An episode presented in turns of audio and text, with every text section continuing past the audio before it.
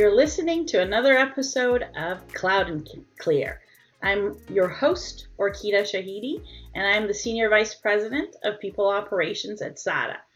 This is the podcast where we talk about all things cloud, technology, what's going on with Google Cloud. You're probably wondering why I'm hosting today, and we have a very unique topic on tap. Before we get into it, make sure to follow, like, and subscribe to our channel to stay up to date on the newest Cloud N Clear releases from SADA. Today, I'm pleased to introduce Nadine Saraff, Chief Marketing Officer from Prodoscore. Nadine, welcome to the show. Hi, Orkideh. Thank you so much for having me. I'm happy to be here. Well, before we dive in, can you please tell our listeners who Prodoscore is and what type of cloud technologies you provide? Yes, absolutely. So Prodoscore is a non-invasive and employee-centric data visualization and productivity solution that essentially creates visibility into daily engagement with cloud tools. Well, that's great to hear because at SADA, we are driven by our core values, and one of our core values is to be data driven. It's my understanding that data is a fundamental driver behind your technology. Let's talk about what kind of data Prodoscore is surfacing and any obstacles you faced in rolling it out. Yeah, absolutely. So I, I, would say, unfortunately, our tech is sometimes misunderstood. And the reality is that the data we're surfacing already exists. So Prodoscore plugs in via API to a business's core productivity tools, things like your Office suite, your phone system, your CRM, maybe Slack and similar tools to basically output a single score indicative of digital engagement, tool adoption, workload, overall productivity, um, how workers are engaged with each other based on their interaction with different chat tools. So we're essentially aggregating all of that data that organizations already have in disparate places and oftentimes don't know what to do with, and really just making it simple and easy to consume. So the goal is not to capture and visualize every single activity, but instead to create kind of a, a picture of an employee's or a team's or an organization's general engagement with these different company tools and be alerted to dramatic shifts, like, for example, a massive dip in activity, or on the flip side, an overburdened staff member who's potentially on the verge of burnout. Um, at Prodoscore, we've worked really hard to keep employees at the center of what we do. So we wanted to bring to market a solution that would clearly benefit the employer and leadership, but also present new opportunities to the employees. Um, unfortunately, I think people are not always forthcoming with the challenges that they may be facing. So if I'm burnt out or I'm frustrated or you know lonely or I'm struggling to keep up, it's going to impact my work, my health. And with this type of data that Prodoscore surfaces, some of those challenges can kind of be be made apparent to leadership. Um, I think it's also important to remember that Prodoscore is a complementary tool. It is a data point, it's not the data point. It certainly doesn't replace good judgment, skill, knowledge about our people. Um, it's really just there to visualize those outputs and provide factual, actionable insight uh, about the workforce. Well, it's very important to use data to make lots of decisions. So that sounds um, exactly right. Um, can you tell us a little bit about the benefits of adopting an EPM solution?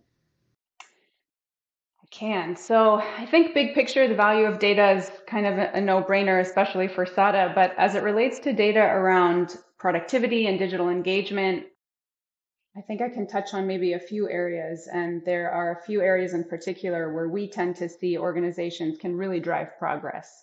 One is burnout, which I, I mentioned earlier, um, but being able to identify employees who may be overworked and overburdened means that as a manager, you can step in and potentially reallocate resources or adjust timelines, due dates, things like that before it's too late, before you know they're ready to walk out the door because they're completely overworked. Uh, another area where our customers see a lot of value is in the adoption of cloud tools, being able to visualize how those different cloud applications are being utilized, really helps to prove out the value and ROI. You know, we spend so much money on these applications, but oftentimes those dollars are wasted on products that teams are just not using. Um, remote and hybrid work is another area that's been top of mind for the last several years. Um, I, I think now the consensus is organizations really do need to allow for some kind of flexibility in the way people work. Um, we're no longer going to be on board with strict working arrangements and with visibility into really how a hybrid or remote workforce is engaged, I think leadership can be a little bit more comfortable in some cases supporting that type of environment.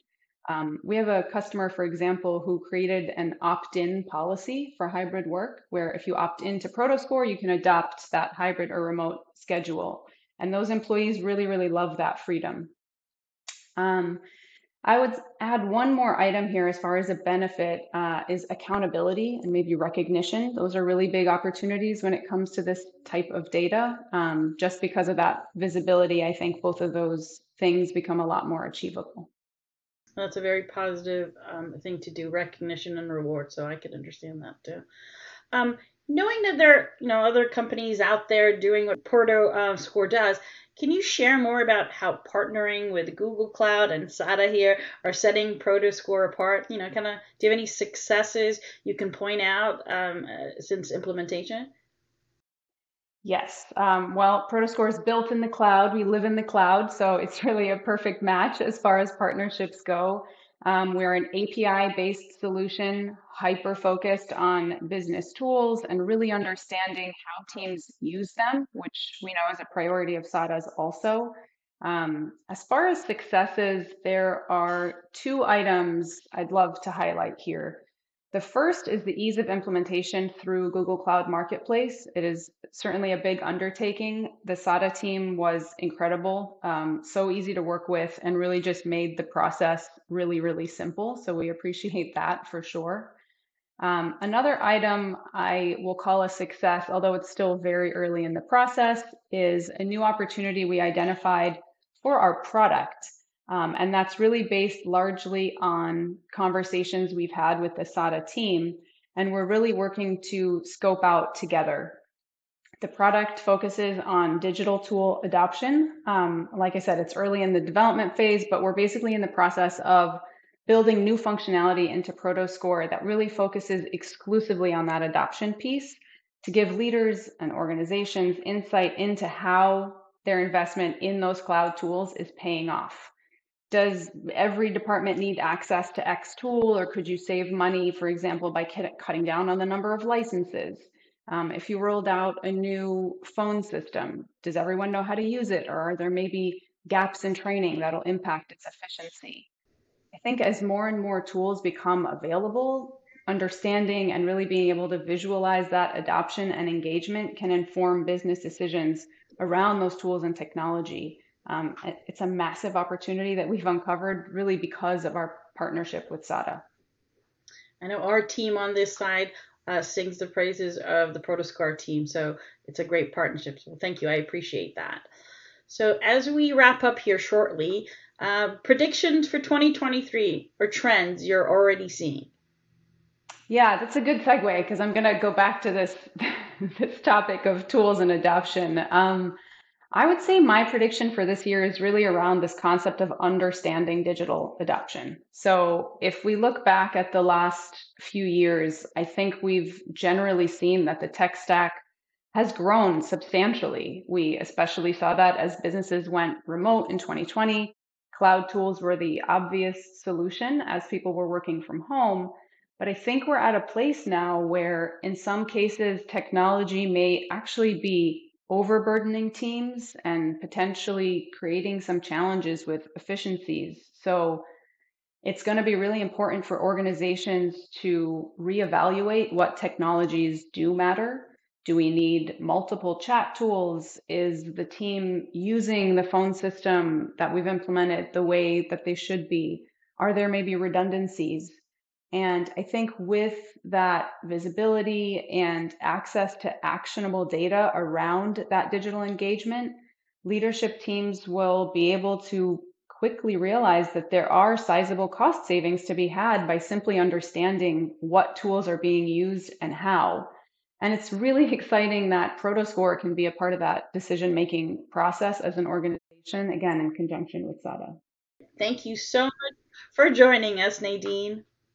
Absolutely. It was a pleasure. Uh, and to learn more about Prodoscore, please visit us at our website. It's www.prodoscore.com. All right, make sure to like and subscribe to our show. This year we will be offering exclusive insights from leaders like Nadine, and you won't want to miss it. We'll see you next time on Cloud N Clear. Thank you. Thank you for listening to Cloud N Clear. Check the show notes for links to this week's topics and don't forget to connect with us on Twitter at Cloud N Clear and our website, sada.com. Be sure to rate and review the show on your favorite podcast app.